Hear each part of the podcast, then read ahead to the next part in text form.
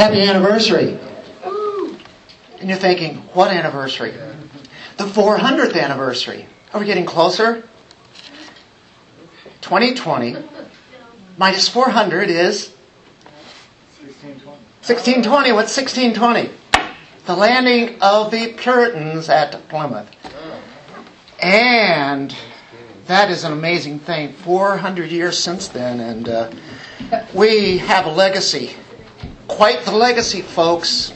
We as uh, Americans, and most of all, Christians, we have uh, a lot to be thankful for at this time of Thanksgiving, and uh, we're going to take a little bit of hiatus this week and um, go from Revelation to some various scripture and really history, which shows the greatest experiment ever as far as government and practice of Christianity. No other kind of government has ever been what we've had for these, what, over 200 years as far as the, uh, the government that we know. But even before then, whenever the uh, Puritans, the Pilgrims came here, they already was giving were giving us what a government really is, and it's based around God and His law. So we have everything to be thankful for today. Um, what a country that we've had. We still have. I don't know what the Lord has in mind. He's the one that sets the boundaries. And I do know that this world wants to come together as one. But God told the nations to split and cover all the world. And He made them do it. And He divided the languages and such. And they want to come together. It's, it's about globalism. It's what a lot of the major problem is. Fitting in with the rest of the world, not being a sovereign nation. There were people who believed in truth, the truth of the Scripture. The truth is what they lived for. The truth is what they fought for, and the truth is what they died for. So we come here today realizing what God had done through many, many people who gave their lives for standing up for truth. Uh, it's always a time for Thanksgiving, isn't it? It's automatic for Christians to give thanks. If you're if you're not giving thanks and you never have, then you're not a Christian, because that's what pours from his heart. He can't help but thank God, starting at salvation, because he was absolutely helpless. He was dead, and when we think of Thanksgiving, we think of that story of Thanksgiving that everybody's probably familiar with. Although in our society today, with our uh, history being revised, totally blotted out, a lot of uh, the generations that are below us have no knowledge of what it is about. But it's a matter of history when we think of that uh, one year where the pilgrims and Indians got together. It's really about giving thanks to God and they shared the blessings of the harvest as they ate the meal together. It's a matter of history. History is important, it's vital to any nation, to any individuals. And our history is shaped around theology. Theology that goes back to Scripture, the apostles, the early church, early church fathers, Augustine, Wycliffe, Tyndale, Luther, Calvin, Zwingli, John Owen, John Bunyan, Jonathan Edwards, and all the rest of the Johns. A lot of them. I think they liked that apostle, the parents did. But I will tell you that those people that God used, and they're mere people just like us, yet they still speak and demand a hearing as living voices today. So, all those writings that we have shaped our theology.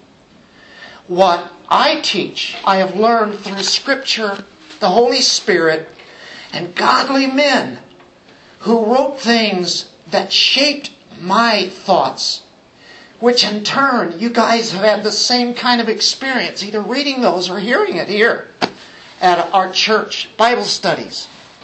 Anyone who knows me knows I like history. Really, church history is what I'm really excited about. It's really probably one of the most fascinating studies that you'll ever have. It touched the world in so many ways. The Reformation history touched the world like no other movement. Had quite an impact on the whole world. Universities, schools, printing, books, the arts, the music, culture, all of those things enhanced the world. The Reformation made the world better. And really, ultimately, the real better and the real best is knowing God. But if they have all this culture without Christ, it really means very little. But it has been a good place to live in this world that we live in. We've been blessed, all those who've been raised up in this country. And I will tell you that Thanksgiving, that we're celebrating here today, and of course coming up Thursday, the official day, Thanksgiving and Reformation have ties. They are so closely knit together. And we think of that first Thanksgiving and we'll see how they come together as we uh, look through a little bit of uh, history. And we ask this question How did the pilgrims get to the first Thanksgiving in America? How did they get their theology shaped so whenever they brought it over here, it affects us today? That's what we're going to be looking at. So uh, I will invite you to keep your ears open because sometimes it may seem like a lecture. It's a little bit differently today, but all of this is based upon Scripture, godly legacy, godly heritage through the Word of God. And as we look at what has happened and how God has moved through history, we are in awe. Let's pray. Father, great God, you are holy, awesome indeed. And as we embark upon a little bit of a journey today, from the time of Wycliffe all the way to where we're at now, to Thanksgiving, we thank you, Lord, that we have these people who gave their lives, literally, to further your truth, and further the gospel of Jesus Christ. That's what they were committed to.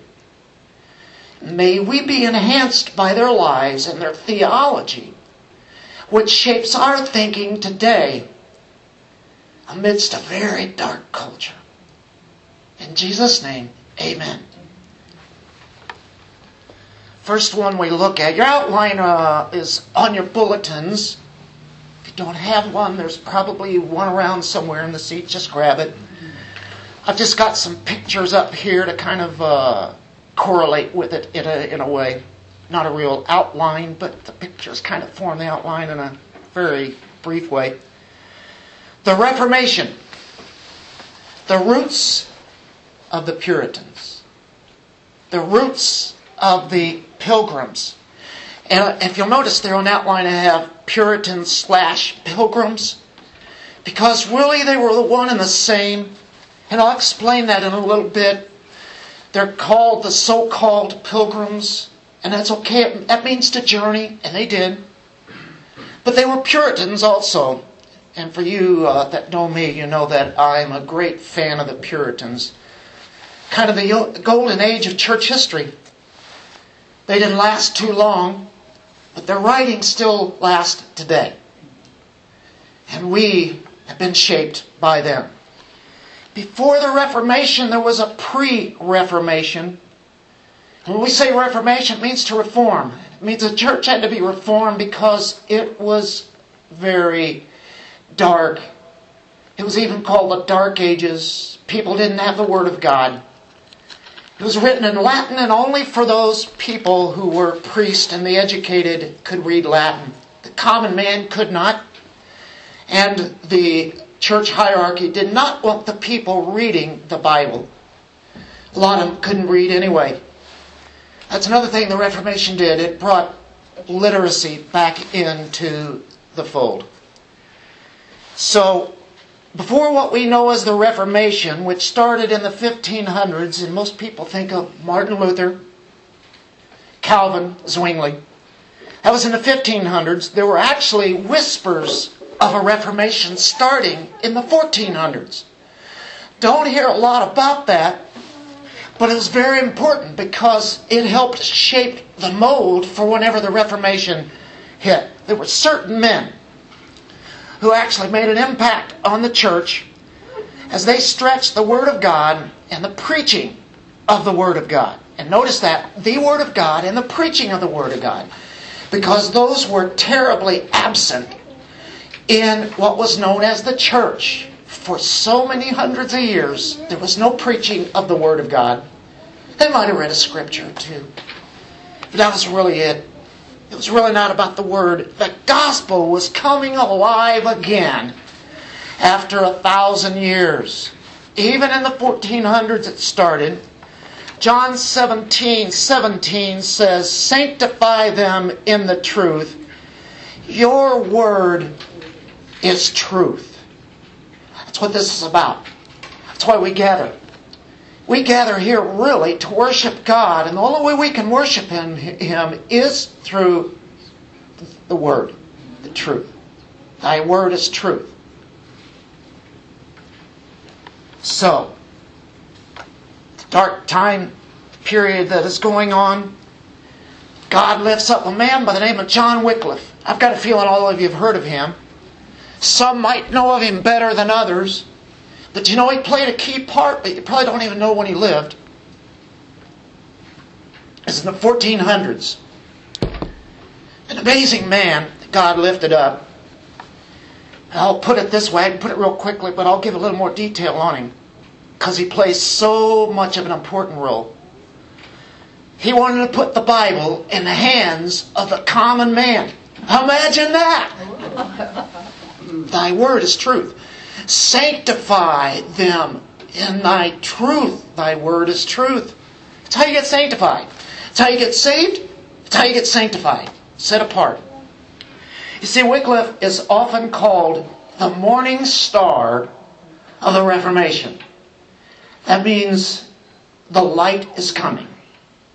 The morning star is the first glimpse of light. And he's called that. There was also another one called that, or something to that. There's a second part, John Huss, who happens to be Bohemian, uh, Czechoslovakian. Uh, he too, in that same time period, or a little bit after that, but it's in the 1400s, also had a craving for the Word of God for the people. But we're focusing upon England today. Because a lot of times we wonder, well, how did the Reformation get to England? The Reformation started in Germany, went to Switzerland, also a little bit of France. Calvin had to get out of France because he was persecuted heavily, so he went to Switzerland. But it was spreading. Of course, it went to Holland, spread in Europe. How did it get to England? Well, we start with Wycliffe. This is why. 14th century. Luther's not born yet. It was chaos, folks. There was serious trouble in the 1400s in England. The church was corrupt. It was in total disarray, disorganized. It was not biblical at all. It did not offer hope to people in a time when they needed hope. So the 14th century was actually called the Babylonian captivity of the church there in England. I will tell you that it was so much confusion at the very head of the church. Popes were corrupt. As a matter of fact, there were even two popes going on at that time. Another thing is that they were very worldly, very corrupt, and they were doing very lewd and evil things. The morality was horrible. And it was a century of plague and diseases. There was something called the Black Death at this time. And it swept across England several times. Sounds interesting, doesn't it? We live in a time that seems to be dark. There was also a century of war. It was called the Hundred Year War between England and France. A lot of despair. This was what was going on in England at that time. It was a domestic unrest. I'll tell you something else about it. There were riots going on, rebellions, and violence in the country, probably a lot of looting. There was a brief peasant revolt in England. It was put down after that. It was not a bright and happy period of time for England, but it was a time of John Wycliffe. God knows exactly what He's doing in His perfect sovereign timing. Brings up this brilliant man, John Wycliffe. He was a scholar. He was a scholar of scholars. He's associated with uh, Oxford University. Modern day scholars are just discovering how brilliant this man Wycliffe was. Oxford University was the leading university in all of Europe, maybe the world. And Wycliffe went there. He was the leading scholar of the leading university. He was called the Jewel of Oxford. That's pretty impressive, isn't it? Well, see, just like everybody else, he was raised up in a Roman Catholic thinking. He was a teacher. And he said a lot of controversial things as he read scripture in the Latin, which he understood. And he would say these controversies over and over again that authority was a gift from God. In the church at that time, they said Scripture was an authority, but only because there was tradition and the church. That was the authority. So it was not Scripture alone, but it was tradition and the church itself, the church magisterium. Here's where he started getting into trouble. He challenged that and he said, No, the authority is held in the Bible and that alone. In the next century, you will hear sola scriptura cried out all over Europe. Cry of the Reformation. What's sola scriptura? Sola scriptura is scripture alone. No other authority. Wycliffe understood this. Well, this created a lot of problems for his life. He wrote a lot of books, but the biggest thing that he did was to contribute to the people, the common man, the Bible to read in their own language. And this is the emphasis that I'm putting forth in their own language English.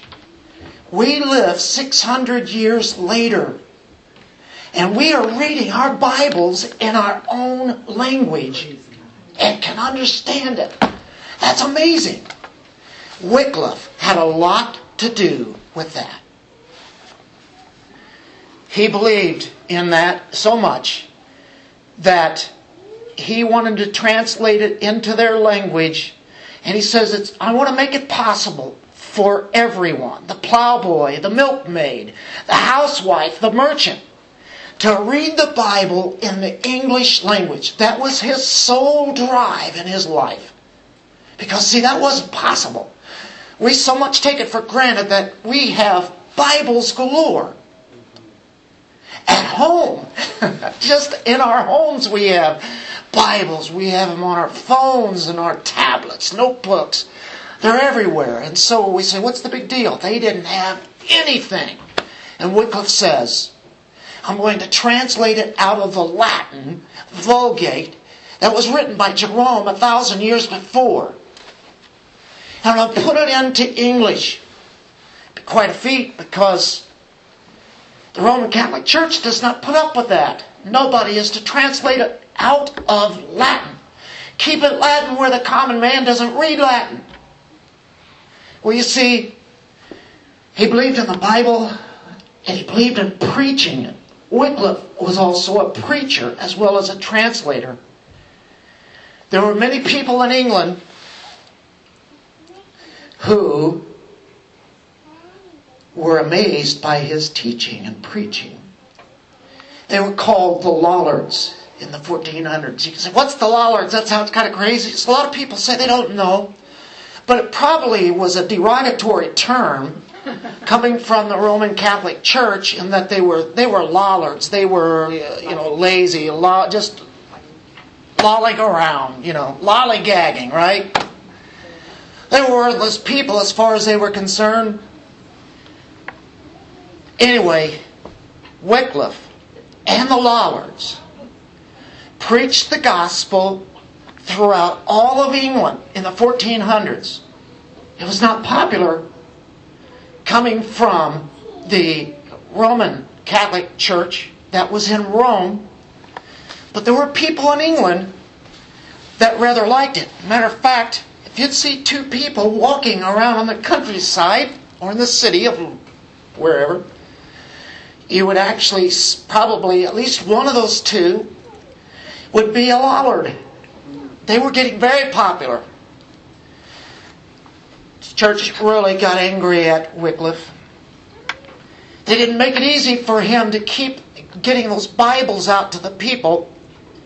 But these people that were disciples of Wycliffe, they kept it on. What did Wycliffe actually believe besides the Bible and its authority?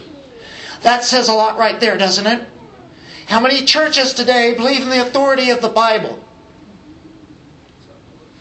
In our country today, how many really would say they believe every word of it?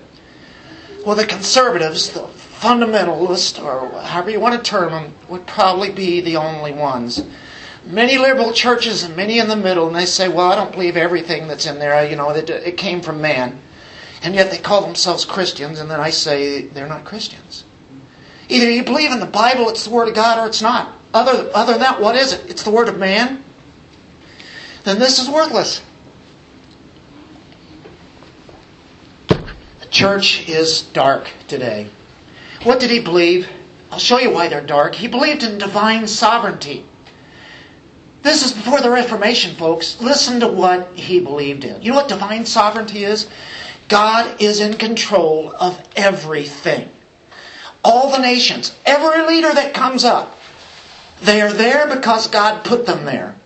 Positively, negatively. God did that. He has total control. He's not just sitting back saying, whatever happens, happens. No, He's controlling everything. He also believed that He not only was divine in his sovereignty, but he was his grace was divine sovereign grace. Which means he did not believe that man chose God, but that God chose man. Where did he get that? From all of Scripture. It's all over. How can you miss it? He believed that. He believed in radical depravity that man had nothing good in him and he could never choose God because he is dead in his sins and transgressions. Are you hearing this? This is coming against the grain of what he was taught.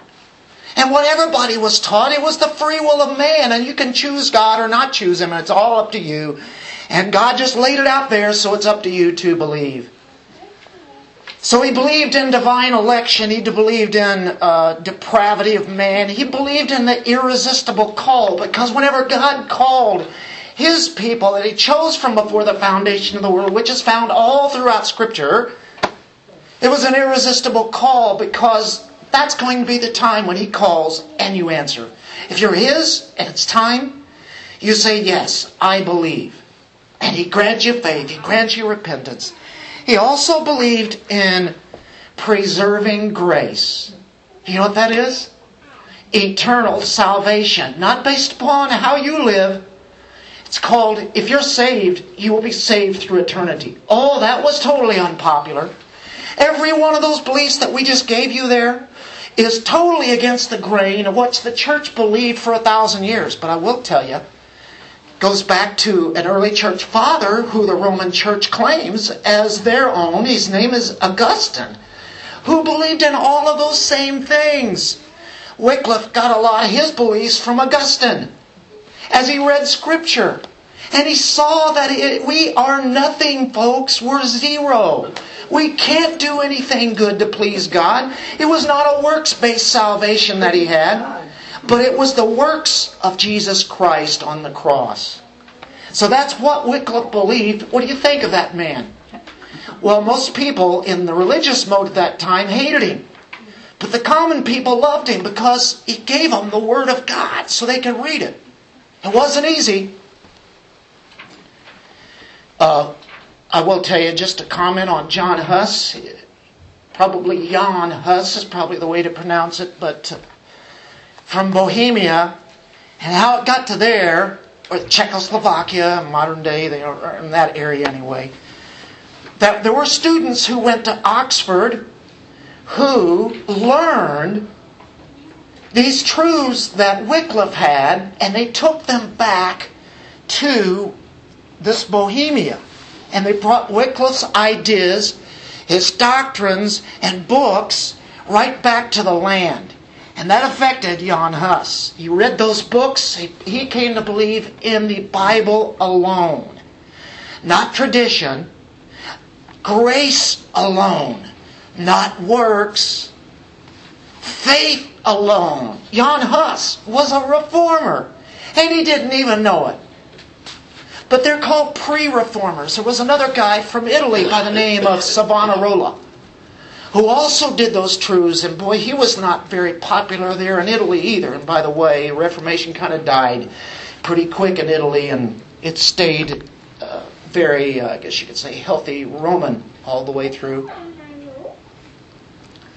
So, what we've just done now is come up to the Reformation. So we've had pre Reformation, now we go to number two Reformation in England. Actually, I should say something just about the Reformation just before we go here. By the way, Huss was killed at the stake, he was burned. Reformation now. We go up to the 1500s. How did the Puritans get what they had? Well, we've seen Wycliffe. And then in the 1500s, remember, Wycliffe is the bright and morning, he's the morning star, sorry, of the Reformation. Christ is the bright morning star. Is, of the Reformation, you can see how that went. Okay, in the Reformation, and I'm not going to spend hardly any time on it all, I've done it throughout the years. Uh, but this is so vital to American history, to world history, one of the biggest movements, maybe the movement of all time in history.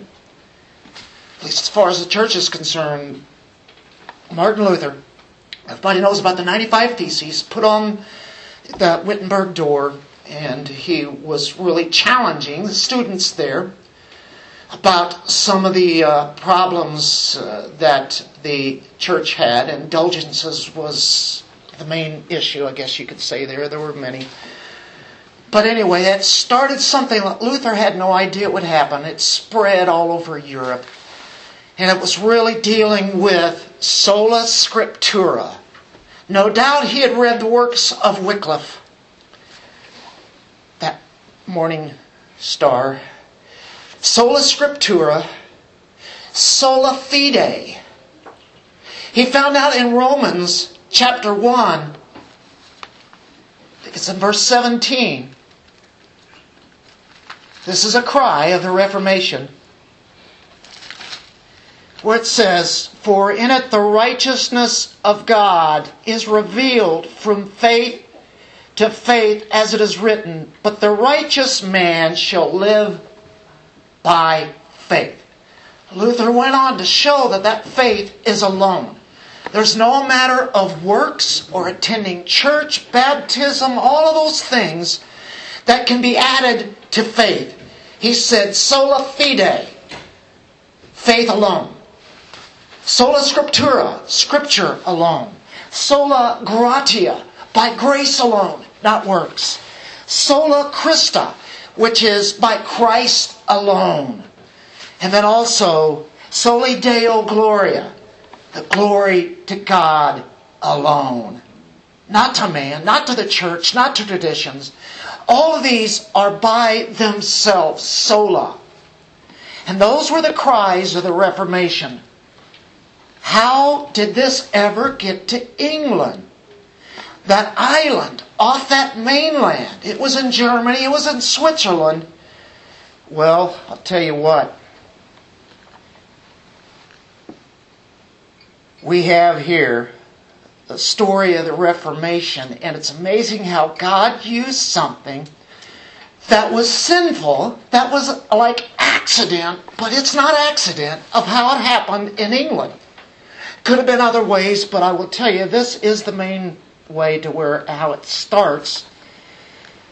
In England, there was something called Anglican.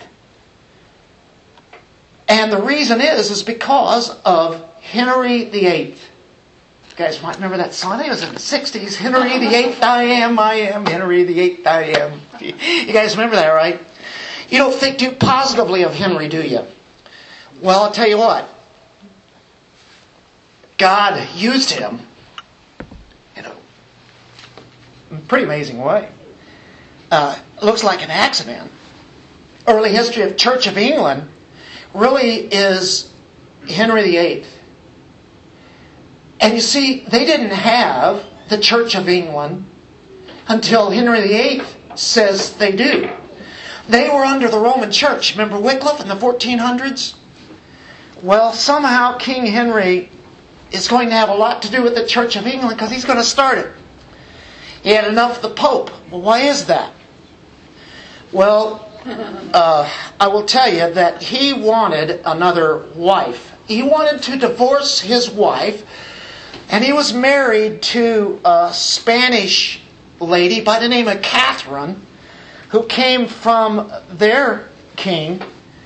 And 17 years he lived with her, and he never got an heir of a male to produce. He did have a daughter, but not the male. He wants a male king to come in after him after 17 years, and he wants a divorce. The Catholic Church says no. And he pleads with them for six years. Finally, he gets a, he's had enough. And he's, he's going to get another wife, no matter what. What he does is he takes matters into his own hands. He's from England, he's not from Italy, he's not from Rome. Most of the world is under one realm, the Roman Catholic Church. Henry says, okay, I'm going to become the supreme head on earth of the Church of England. So he declares it and he breaks the bonds and the ties with the Roman Catholic Church. That went over real well with the Romans, didn't it? But Henry VIII gave Henry VIII permission to divorce. He got another wife, and then another wife, and another wife. Six wives Henry VIII had.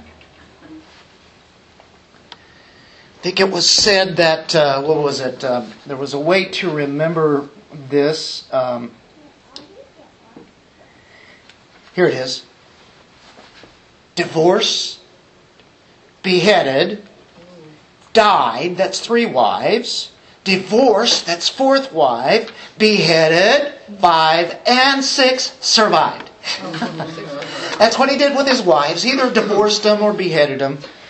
Uh, quite the power that he had. Uh, he's not popular with the Romans, but he's popular with the English people for the most part.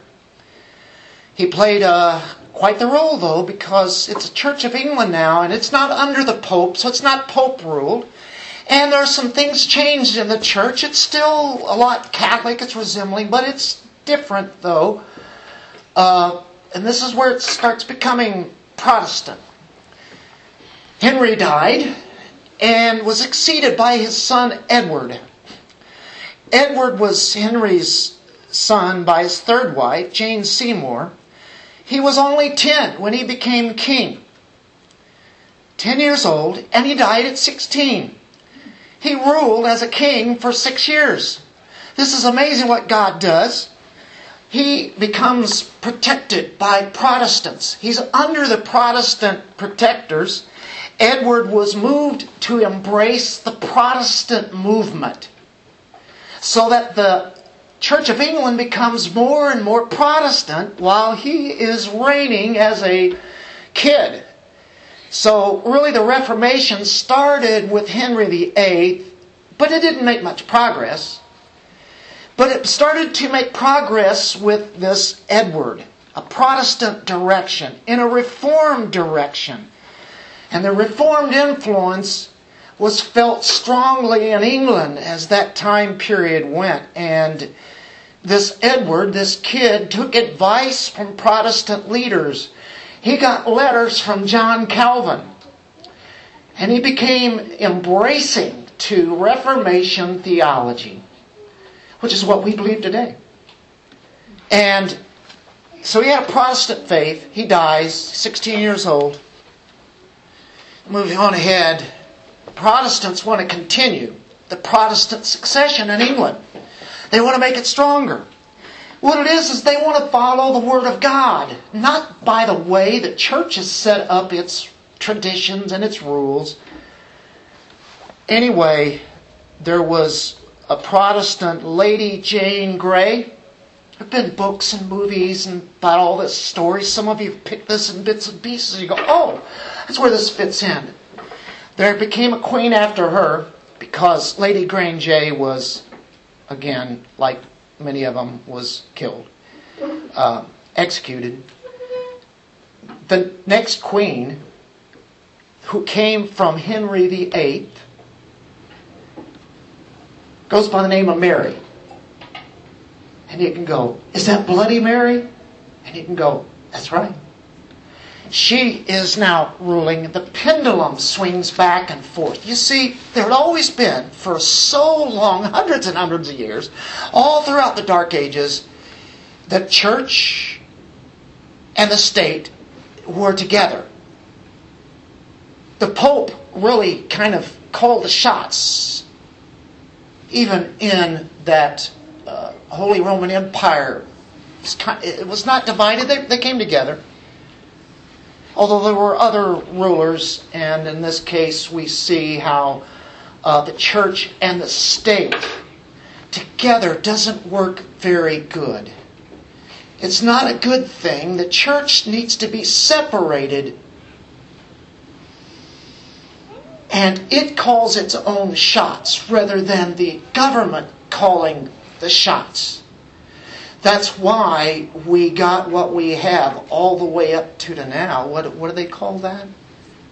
Separation of church and state. And so, what, and that's really what's going to have to happen. They're going to have to separate because it can't work this way because you can have one king or queen who is favorable to the church, to the, to the Reformation church. The next king that comes along might be favorable to the Roman church. And it can go back and forth, and it did. It was a pendulum swinging back and forth. So it was King Henry VIII, and at least something that started then. Then Edward, it's swinging good. And then you get Mary, and it goes back over here. And then she persecuted and killed Christians. At least 300 were killed, beheaded, death happened. Many did die because of the Protestant faith there. During that time, there was a famous book, one of the famous books ever written in England called Foxe's Book of Martyrs. How many have heard of that one? Written at this time. Of course, it goes all the way back to the apostles and the, right on through church history, but a lot of this happened during his time also. So, now, the next ruler another child of Henry VIII was Elizabeth. Everybody's heard of Queen Elizabeth. So she reigned for 45 years. And she was competent as a queen. She was very brilliant. She was Protestant. She came from the Protestant background. She had favored that highly. Had convictions to the Protestant faith. She was not a Puritan. She wouldn't have believed in all those doctrines, but she did see that the Roman church was wrong and she wanted the Word of God be brought to people. There was Thomas Cranmer, quickly, he was an Archbishop of Canterbury. He had something to do with the Reformation. He wrote the Book of Common Prayer as a worship of the English church. Had been inside the Anglican Church, the Church of England, Anglican, or the Episcopalian Church. That's all basically the same. But he was for Reformation too. He was for preaching the gospel, that book of uh, uh, common prayer, uh, even though it's mentioned negatively by a lot of uh, people in the Reform movement. A lot of people in the Reform movement do see that it did have a good use, though, devotional use, and it had things written in there that would have been helpful. But he preached the gospel in a gentle way to Henry VIII. Cranmer gave, he was kind of pliable, he would kind of go in and out, and he didn't want to get persecuted. When it got close to that, then he would recant. Finally, there came to a point where he could not recant anymore. He remained faithful. He was viewed as a arch heretic. He was burned at the stake in 1556 in Oxford. There are many other people, but as time blows by here this morning, I want to concentrate on William Tyndale. He's the man that sticks out in my mind the most today. I had to read more and more about him. How many's heard of William Tyndale? Everybody would raise their hands, right? When did he live? A lot of people, I don't know. Going where we have been, I think you would say, oh, well, he's right around the Reformation, isn't he? Yeah, he was. Matter of fact, I will tell you this. The Reformation in England, the Reformation was William Tyndale. He was what the Reformation was really all about. It had already been set up, and we see how it swings from the kings and queens and it goes back and forth, and it's a Church of England still yet. William Tyndale is operating within the Church of England at this time. We turn to Matthew 4:16. And just before Christ came, Galilee and all the land and Israel and such, it was a time of darkness. When Christ came, wasn't it? And the light came into the world. We pick it up in Matthew 4:15, the land of Zebulun and the land of Naphtali, this is all Israel, by the way of the sea, beyond the Jordan, Galilee of the Gentiles, the people who were sitting in darkness saw a great light. And those who were sitting in the land and shadow of death, upon them a light dawned. From that time, Jesus began to preach and say, Repent, for the kingdom of heaven is at hand. That is what is happening now in England. It's dark. It was dark during the times of Wycliffe. It's still dark. It's corrupt. But at least there were some things going on where there's a flicker because of Wycliffe. Because he's what? He's that morning light that starts it up. The Bible, basically, still yet, and, and they tried to shut down all the English Bibles that were around. The Bible was available only in Latin, for the most part, and only to priests. Tyndale says that's not going to work. We're going to change that. And so the Reformation fires that were in Germany and Switzerland couldn't be kept out, and they drifted all the way over to England. Luther's writings, they were read in Oxford and Cambridge. Students would get around and start discussing this. They would probably have debates. They would read this, they were excited about it. Because we're talking about Scripture alone. We're talking about faith alone, grace alone, Christ alone, glory of God alone. They're reading all of these passages, everything that uh, Luther had written. They're reading it and they are discussing, they're studying it.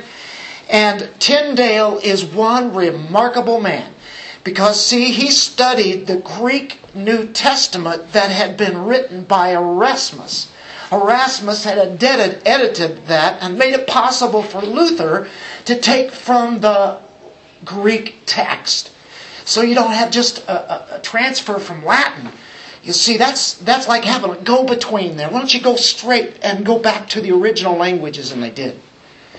And Tyndale not only spoke English, but he spoke French and Italian, Greek, Hebrew, I think there were a couple other languages that he had. He was tremendous. He was quite the scholar. And he, so he studied the Greek New Testament And he wanted to take it into English directly from that text, Greek and Hebrew.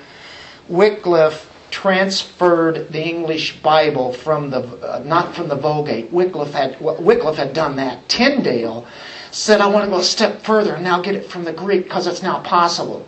Erasmus made that possible. He said this: "I defy the Pope and all his laws against the Bible in the vernacular." If God spare my life ere many years, I will cause a boy that drives the plow shall know more of the scripture than thou dost. And he added, than the Pope does. Pope didn't know much scripture, and he said the plow boy will know more than they do. His goal was that the people of England would be able to know and to love the Bible. The truth shall set you free.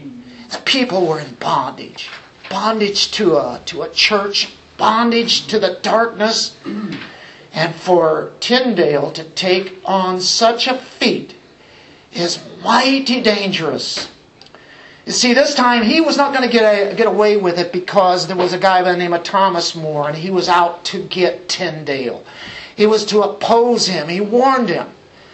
And More said, if you start translating the Bible, then you're going to start writing notes in there just like Luther did. What that is is just, you know, you ever put notes on your Bible to make it more explicable? It's not wrong for a man to write commentaries. That's how we learn. It's good for have all those books. They help. Visit them. Live in the book, though, the Bible. But if he started translating the Bible then it's going to get into people's hands and they're going to read it again. And then the Protestant movement would overcome England. Tyndale was not going to be able to get this done. Thomas More was after him, and if need be, you know, persecuting would kill him. Truth, folks. People who hate the truth will kill. It's been done over and over and over again for centuries and centuries. If we don't have history, if we don't have the past, when we see things happen, we'll go, this is the first time this has ever happened. In our nation today, I can tell you what, just by looking at what happened in England, this is not unusual. This is basically the norm. That's how blessed we've been to be able to worship freely for, for the most part, throughout all of history of man, he's not been able to worship God in the way that we do now. And I hear that there's going to be a mandate, possibly, for the state of Missouri again.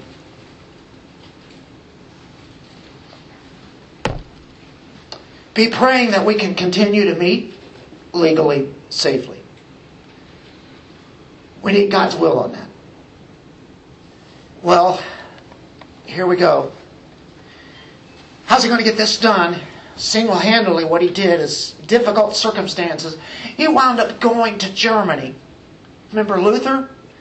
He was kind of exiled too, as he translated the Bible into German. He goes basically to where Luther had been in that area. He translated two thirds of the Bible into English. If he would have lived the rest of his life in a maybe with more years, he probably would have he would have completed it. But he got two thirds of it done, all of the New Testament. Tyndale was sought by the church. He was betrayed. He was imprisoned, and then finally he was, he was executed by strangling. But not until he had gotten a lot of the Word of God that he was translating into, it was smuggled into England through haystacks, through multiple ways, that people were waiting for those to come, and the Bible just exploded into England again and just multiplied. In the English, from the Greek. Very accurate. They killed him. His dying prayer was this Lord, open the King of England's eyes. That was his prayer. He didn't say, Lord, save me from this death. See, he knew where he was going. But you know who was king at that time? We go back to Henry VIII. Was king at that time. It was not long after that, about seven years after Tyndale died, that Henry VIII gave permission for what is called in English history the Great Bible. The Great Bible was to be distributed throughout England.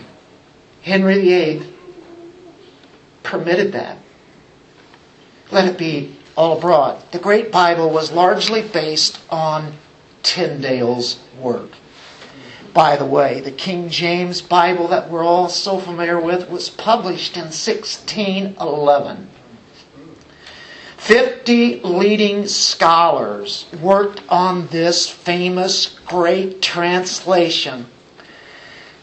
90% of it, though, came from William Tyndale, one man. 10% of it came from these 50 other men. It was trying times in England, but Tyndale was, was just amazing with courageous fortitude.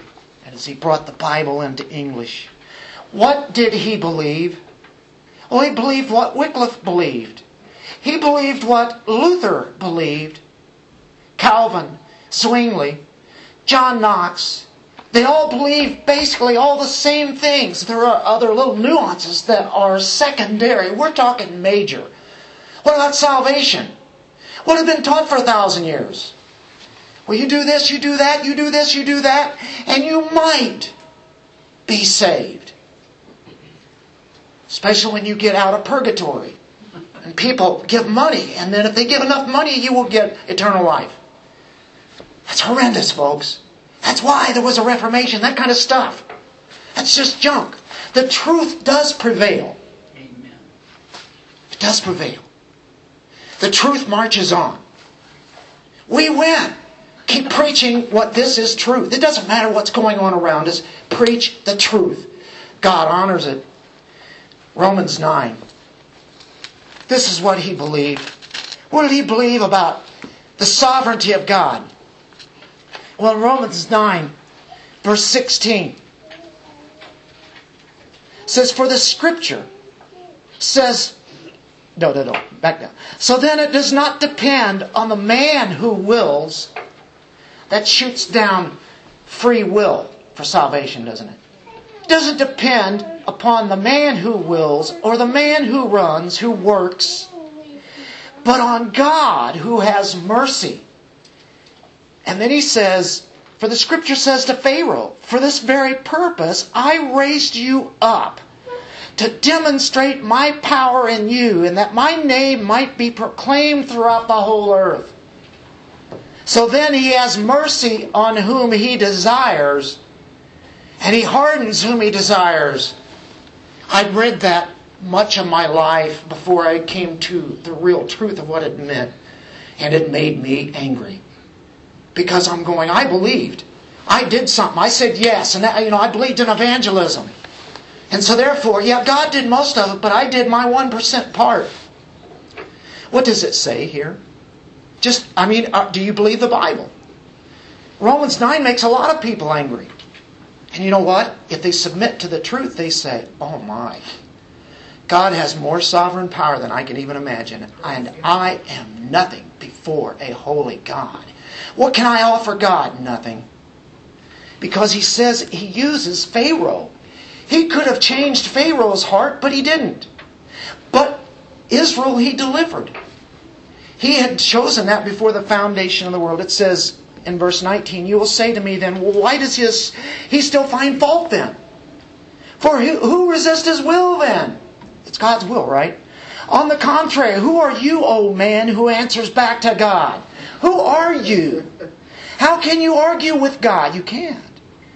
The thing molded will not say to the molder, Why did you make me like this, will it? We're talking about sovereign salvation here. This is the context. Or does not the potter have a right over the clay to make from the same lump one vessel for honorable use and another for common use? Does he have the right to do that? What if God, although willing to demonstrate his wrath and to make his power known, endured with much patience vessels of wrath prepared for destruction?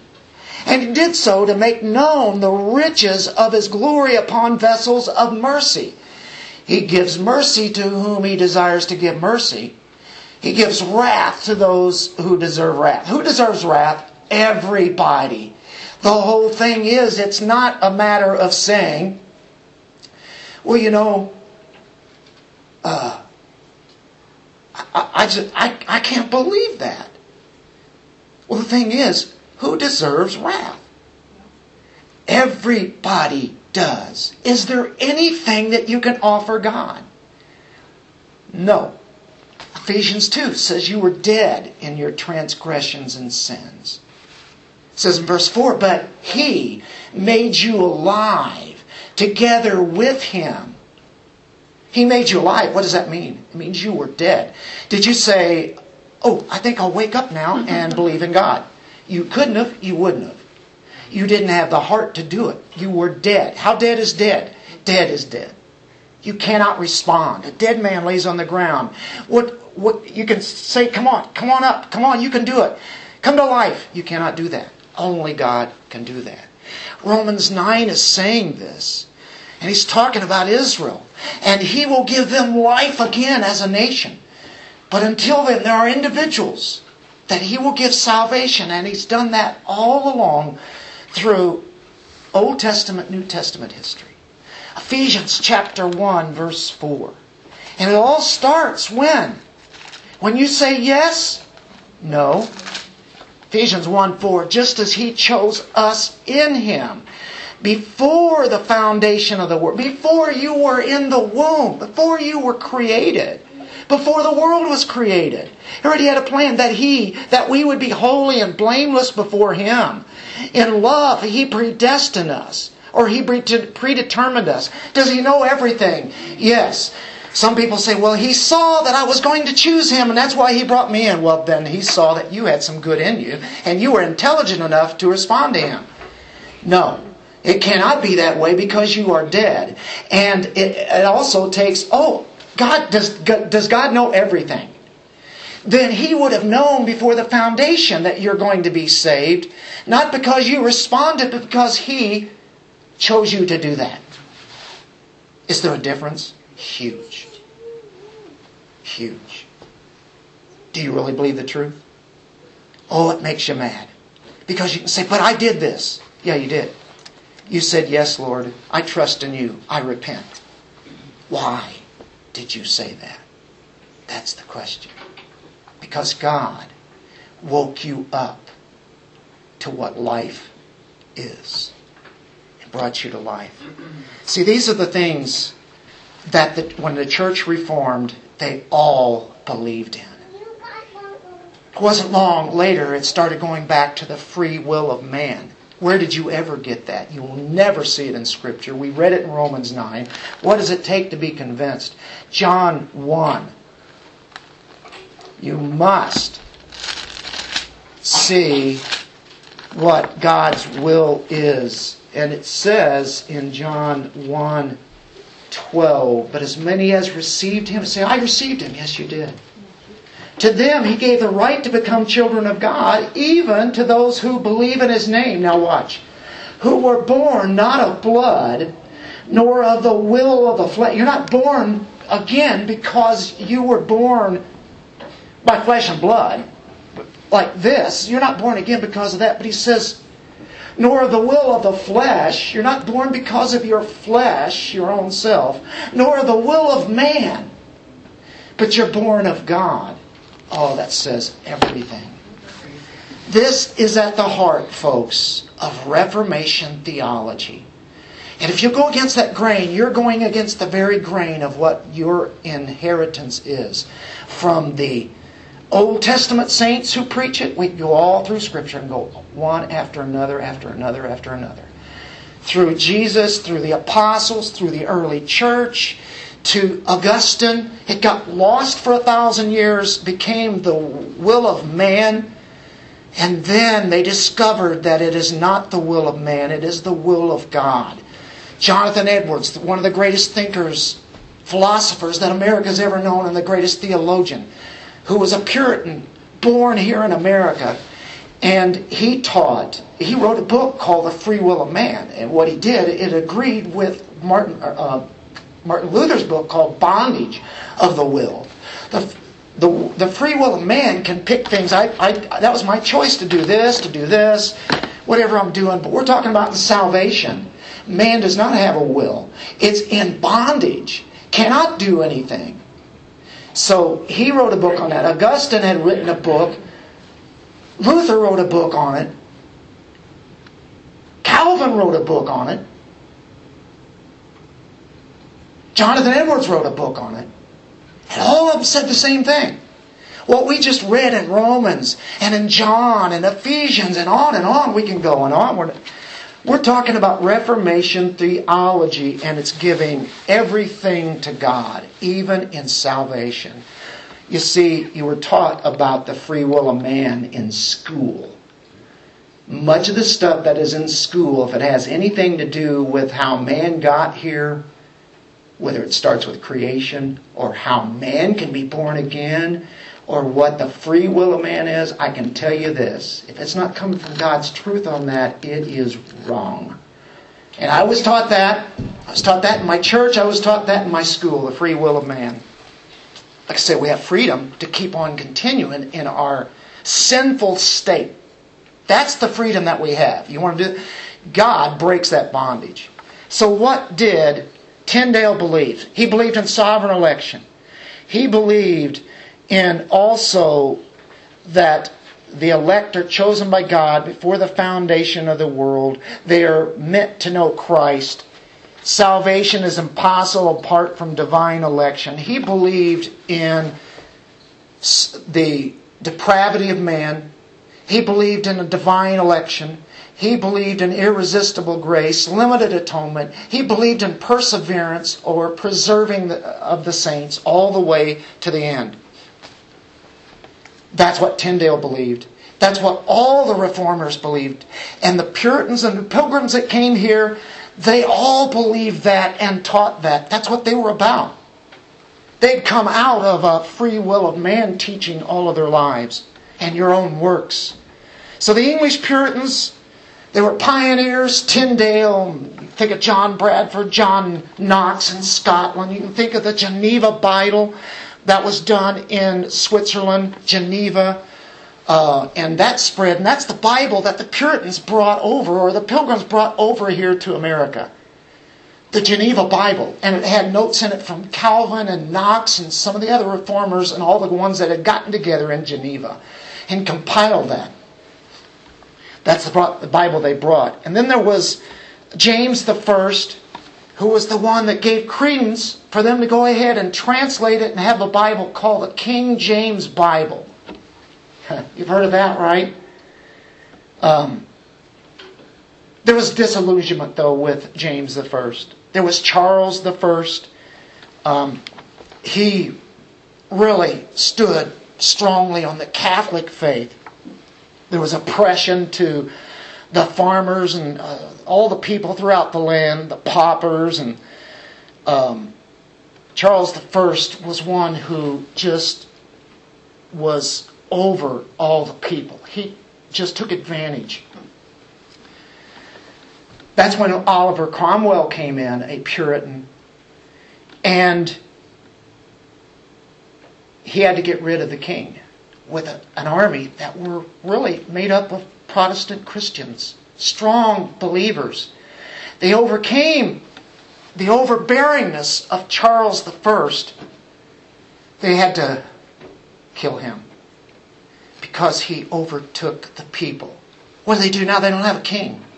For this time period, and it was short, England was without a king for a few years. Oliver Cromwell was the Lord Protector that they called him, of this commonwealth. It was not under being a king. It only lasted for a while. And then later, the persecution of the Puritans who had the Bible and the Puritan pastors. It came under the Act of Uniformity of the Church of England. The English ministers had to conform to the Anglican ideal and get rid of their independent beliefs. So those who did not or would not were ejected. It was called the Great Ejection of 1662 when some 2,000 ministers, like John Flavel, for instance, they left their churches, preached outdoors, out in the woods, wherever they could, this was the beginning of the nonconformity in England and its history. Had two decades of suffering like you'd never seen it before imprisonment, killing of it. John Bunyan was one who was imprisoned. He wrote Pilgrim's Progress, one of the greatest books that was ever written. Was the Puritan mind and soul? They were biblical. They had worship at the top of their thinking, grace and also law. That was what they believed in. That's what we believe in. We see this had everything to do with what we know as the popular story of the Pilgrim Thanksgiving. So I'm getting ready to close it. I told you last week I was going to be dealing with the Thanksgiving story. I wanted to give all this history to see how we got here because you already know that story of the Mayflower and Plymouth and the Indians and um, there they are, you know, 50, half of them died, you know, with the, with the boat and coming over and then quickly that winter and how tough of a time it was. A city upon a hill. Matthew 5:14 says this. Folks, this is what we are. This is out of the Sermon on the Mount. But check this out. You are the light of the world. A city set on a hill cannot be hidden, nor does anyone light a lamp and put it under a basket, but on the lampstand. And it gives light to all who are in the house. Let your light shine before men in such a way that they may see your good works and glorify your Father who is in heaven. You see, the ones that came over here had a vision. The vision was there were a lot of reasons why they came, and we'll get into that just real quickly, and we'll be close, closing here. But see, they wanted to bring the gospel over to the new world and to make it spread. They wanted freedom of religion. They didn't want to be oppressed like they were in England. There was the Huguenots before the Puritans came, in, like in the area that they had wound up in Canada, the Huguenots are French reformers. They were persecuted heavily. They also were like in South America, maybe Colombia, but also maybe in Florida, there were a few of them. And then there, the Anglicans had already come, some of them, and had been in Virginia. By the way, that's where the pilgrims were going to go, to North Virginia and settle there. The Anglicans, remember, they're Protestants. And amongst many of those settlers, some of them were Puritans already. They were all members of the Church of England. And here's the deal with Pilgrims, Puritans. They're really basically the same, only they had a difference in thought. The Pilgrims said, We've got to separate from the Church of England. Total separation. We've got to get out because we're not going to reform them. The Puritans remained in it and wanted everything in there to be changed. Whether it be statues of Mary or Jesus or, you know, those kind of things. Or that the way transubstantiation, of course, that was very Catholic. I think that had been kind of removed in the Church of England's thought. There were a lot of things in the church that had to be taken out and make it sure plentiful worship where there is the Bible, there's prayer, there's singing, there is the communion. Those things make it as simple as can. We, we're not going on pictures and statues and the, the, uh, the smells. and So, anyway, they wanted that to be purified and to preach the Word of God. The Puritans means to purify. Pilgrims wanted to purify, but they said it's not happening we've got to start our own. And so they kind of did. And that was the distinct parts. The Anglican party, The Puritan Party, the Puritan Party is the separatist, uh, separatist and the Puritans. They, uh, the Anglicans and the Puritans didn't get along very well most of the time. The Puritans were the most significant settlement of Calvinists in America. The great migration that came in the 1630s, even in the 1620s at first, that started all that. They wanted to form a new England in America. Some of the English Puritans began to become discouraged, disillusioned. Uh, the Puritans that were there, so they started coming over. Uh, what happened, we, we know that in England they couldn't separate, they would get persecuted. It was not uh, freedom of worship. They went to Holland. They went there for about 11 years. They uh, actually had freedom of worship there. They got what they wanted in that sense, but it was very hard to live there. There was not much money to make at all. They couldn't make a living, really, to speak of, and it was affecting their children because Holland was very loose morally and they were starting to take on the things of that nation like what we have here. It is hard to preach the gospel whenever people have so many things that allure them today. That's why churches are almost empty these days. They're not hungry for the word, they don't want that. Thousands of English Puritans migrated to America in order to establish in a new country a new England. A new England that would be a light to the world, but a witness to the old England. It would show what a real Christian commonwealth is, what it would look like. Remember, they had that only for a few years in England? That's what they wanted to bring over here. That it would be based, and of course, you can think of the Mayflower Compact. And then 150 years later, they come up with the Declaration of Independence and all the rights and freedoms that we have. No other country has enjoyed what we have had with the freedoms. It's all about that, isn't it? Freedom. Freedom to worship is where it starts with. Well, to close us out, we do it with the Thanksgiving story.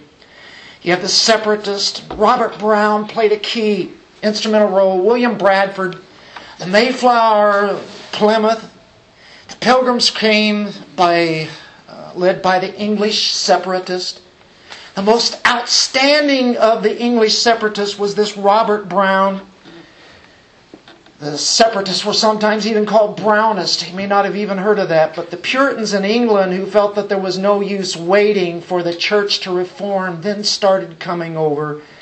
There was no use to try to establish a national church. They tried and they tried. It was not going to become popular. So they began to meet not only in England, when they went to Holland. There were one group moved from Scrooby in Nottinghamshire to Holland. You've heard about those people. Uh, a hundred of them or so, and then they, the so-called pilgrims, fathers and mothers, that made that long voyage to America. And they said, We shall be a city upon a hill. The eyes of all people are upon us. And with the keeper of the records of Plymouth colony, it was based on the account of William Bradford. He's one of the early governors of Plymouth, and he said this So they left that godly and goodly, pleasant city of Leyden in the Netherlands. It's where they had rested there for 11 years. But they knew they were pilgrims, strangers, they were journeyers, and looked not much on these things, but lifted up their eyes to heaven, their dearest country. For God had prepared for them a city, as in Hebrews 11:16, and they saw everything in the light of God. And that's how they were able to come over here and do what they did. 11:16 says, "But as it is, they desire a better country, that is, a heavenly one. Therefore God is not ashamed to be called their God, for he has prepared a city for them." They were looking for like a picture of what the heavenly city ultimately is. They were a city on a hill. But ultimately, that city is the eternal city of Jerusalem, isn't it? That's what the our forefathers in the Old Testament looked to the city that the, the Lord had prepared. The Mayflower Compact was created on board that ship as these pilgrims made their way into the New World. And it started out with God. It was in the middle. It was in the end. It was everything about God as they made this pact. And we know that they settled there in New England, and the second group came directly from England this time. They didn't come by the way of the Netherlands, they just came on. And Archbishop William Laud of England kept putting pressure on the Puritans in England where they couldn't live anymore, they couldn't worship God. And so they decided to create a model community and join those pilgrims, a Christian commonwealth. And so in the 1630s, more and more came. And then you have the American Puritans, Cotton Mather, and you think of um, Jonathan Edwards, who was the, the last of them. There are many American pilgrims, Puritans, really, who had great writings that we still have this day. And uh, we had John Winthrop, uh, the early governors of Massachusetts Bay. He wrote these words We shall be as a city upon the hill. The eyes of all people are upon us. Altogether, perhaps maybe 30,000 or more people came in that great migration in England. Most of them had been from East Anglia the Anglican Church, and these Puritans settled in two colonies and later in several others, and all the colonies that went on up and down. We know that great Thanksgiving meal that they had and gave thanks to God as they worshiped there with those Indians, thanking God that it brought them there even through all the different tribulations that they had. And they, uh, they lived and they died for truth you see where our roots come from? Do you see where the roots of the Puritans came from? We went all the way back to Wycliffe. Spent most of our time on that history, didn't we? We went a long time today. Thank you for your ears. I know history can be really rough to try to listen to for over an hour. But I think it's really important in the time that we live. Did you see a lot of similarities, folks? That has happened, is happening, and can happen, and may happen here. Look at our legacy, though. We have Bibles that we can read, we can understand. And we have that doctrine that they had that makes it so easy now to understand the truth. And we borrow from all of those people as we look at God's Word and interpret it in a way that honors God. We will close. We'll have a word of prayer. Um, think Zach has a special one here for us in light of what where we have been and what we've just done. I want to wish you all a very happy Thanksgiving. It is one of the best holidays that we can possibly have. It's so scriptural, isn't it? Zach, let's pray. We give thee hearty thanks, most merciful Father, for all thy goodness, and especially for the bounty you have bestowed upon us who, through thy providence and tender mercy towards us, have now reaped the fruits of the earth in their due time, and gathered them. We beseech thee, in your loving kindness towards us, that year by year our land may yield her increase, filling our hearts with food and gladness, to the comfort of your people and the glory of thy holy name. And also dispose upon us thy special grace, preventing us that we, thy servants, may never sow to our flesh alone, lest the flesh reap corruption, hmm. but may sow to the Spirit, so that through the Spirit we may reap life everlasting. Through Jesus Christ. Amen. Amen. Thank you.